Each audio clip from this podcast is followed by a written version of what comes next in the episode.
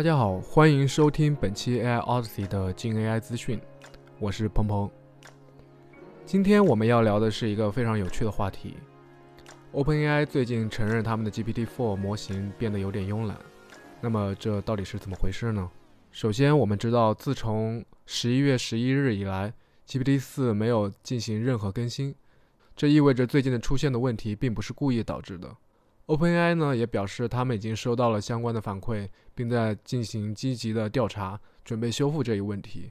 呃，有意思的一点是，用户在这个期间呢，发现一些有趣的自救方式，其中一些比较夸张的方式是在提示词中加上“我没有手指”，进行一种道德绑架，或者说我会给你两百刀的小费。结果发现回复的长度增加了百分之十一。相比之下，如果说只承诺给二十刀小费，相比之下，如果只承诺给二十刀的小费，长度就降到了百分之六。甚至说，如果明确表示我不会给小费，回答长度甚至会减少百分之二。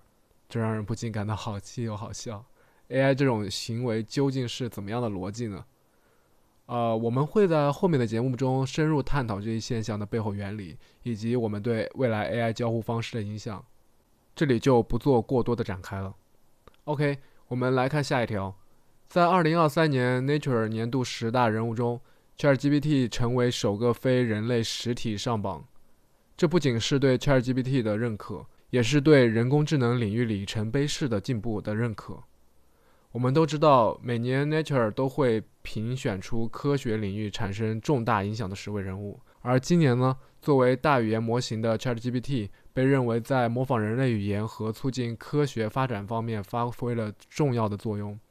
这一事件不仅标志着人工智能在科学领域的地位提升，更是对这一技能的肯定。呃，与此同时呢，我们也不能忽略背后的功臣伊利亚，OpenAI 的首席科学家兼联合创始人。他作为生成式人工智能的领域的先驱，也被列入了名单之一。他不仅是这项技术的创造者，也是在推动着 AGI 的发展。ChatGPT 的这一成就不仅是技术上的突破。更是对人类思维和知识传播方式的一种革新。我们可以预见，未来人工智能将在更多的领域展现其独特的价值。同时，我们也应该思考如何更好地与这样的技术共生。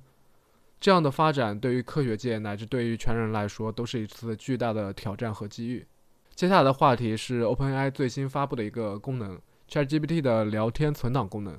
这个功能允许用户保存他们的聊天记录，构建起自己的聊天数据库。尽管这看起来是一个非常小的改动，但是它其实对行业有着深远的影响。呃，我们可以想象一下，对于那些文本使用频繁的行业，比如科研、医疗、写作、金融和律师，这个功能将极大的提升工作效率。通过保存重要的对话记录，大家可以创建一个定制的文本资料库，然后进行精细化管理，不仅提高了工作效率，也助于保持信息的准确性和一致性。举个例子。法律专业人士可以保存超过十万条与 ChatGPT 的对话记录，然后通过附件上传至 ChatGPT，让 GPT 基于这些记录提供更准确、更加有针对性的回答。同样，在过去一年的聊天记录也可以让我们回顾和分析交流的内容，提供宝贵的洞察性。这个功能其实不仅仅是一个技术更新，同时也是对人工智能如何融入我们日常生活和工作方式的一种探索。随着时间的推移，我们将看到 AI 在更多方面成为我们不可或缺的助手，不仅提供信息，也帮助我们管理和利用这些信息。说完 OpenAI 之后，我们来看一下 Meta。Meta 最近推出的一项引人注目的技术——实时 3D 头像合成方式。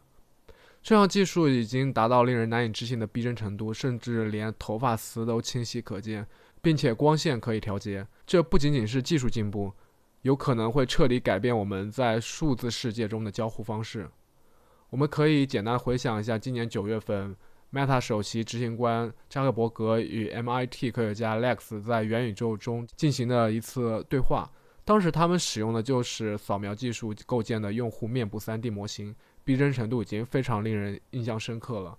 而现在呢，这种新的头像合成技术又将这种逼真感提升到了一个新的高度。想象一下。在虚拟会议、在线社交或者数字娱乐中，我们能够使用这样高逼真度的 3D 头像，是一种多么惊人的体验啊！OK，说完元宇宙，我们来看看纹身图领域。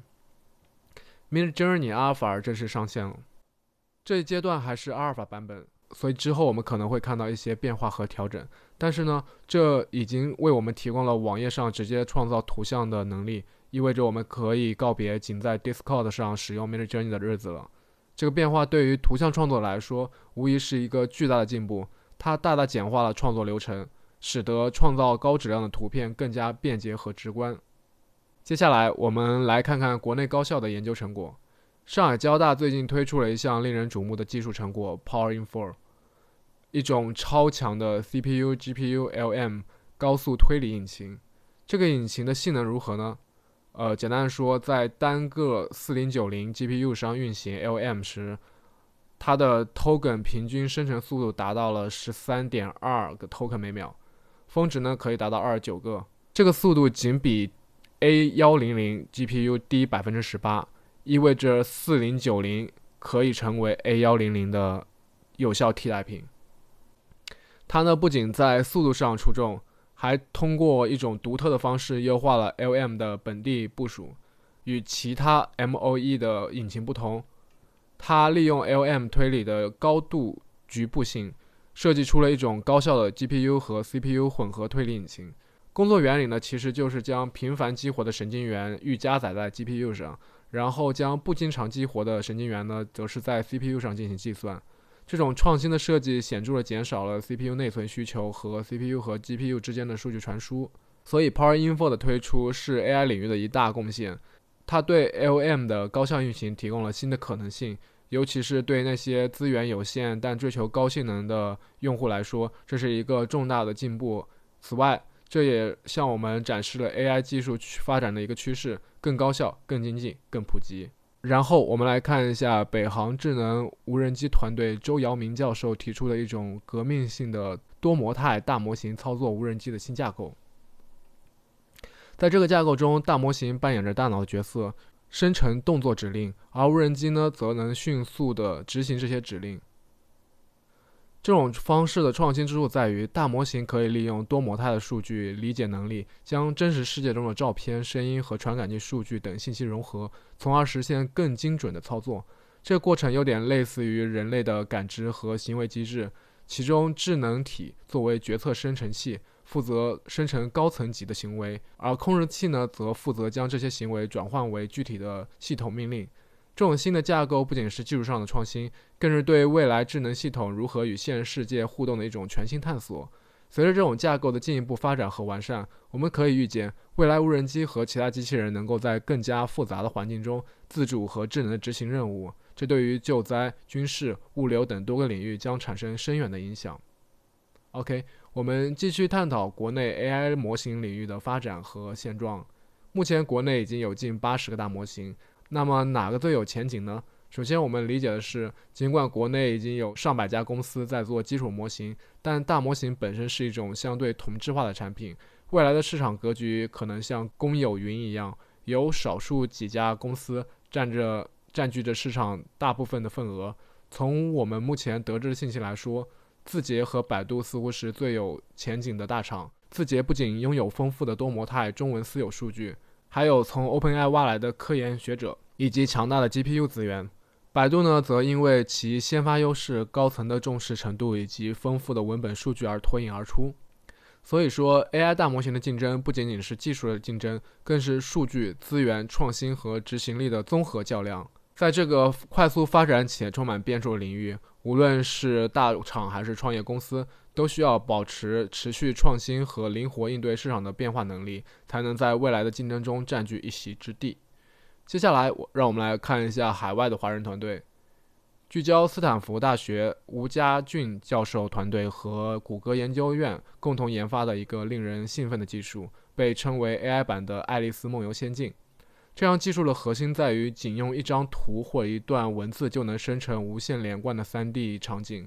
想象一下，你可以从任意位置开始探索一个由文本领域生成的多样化且连贯的虚拟世界。这意味着用户可以根据自己的想象创造出一个自己无限扩展的 3D 世界。只要将鼠标悬停在视频上，就可以细致地观察和体验这个虚拟世界。这项技术的主要研究者是斯坦福大学的博士生于红星，他的导师是吴家俊教授。吴教授不仅是斯坦福视觉与学习实验室和人工智能实验室的成员，还曾被誉为清华十大学神之一。所以说，这个团队的背景和经验都非常的强大。OK，嗯，现在让我们转向美国新闻界广泛讨论的一个话题，由美国流媒体初创公司 Channel One 推出的 AI 主播。这些主播可以连续二十四小时播放新闻，且完全由 AI 驱动。他们不仅形象逼真、语言流畅，甚至能够一秒切换不同语言进行播报，这是大多数人类主播无法做到的。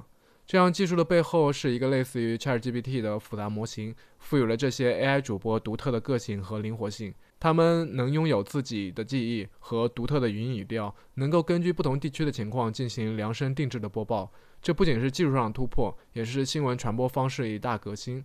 当然，这也同时引发人们对新闻真实性的担忧。Channel One 解释说，他们播放的新闻是真实新闻素材和 AI 主播的结合，由真人编辑、制片人参与检查内容的准确性。但仍有人质疑所谓的可信赖的新闻来源是否真的可靠。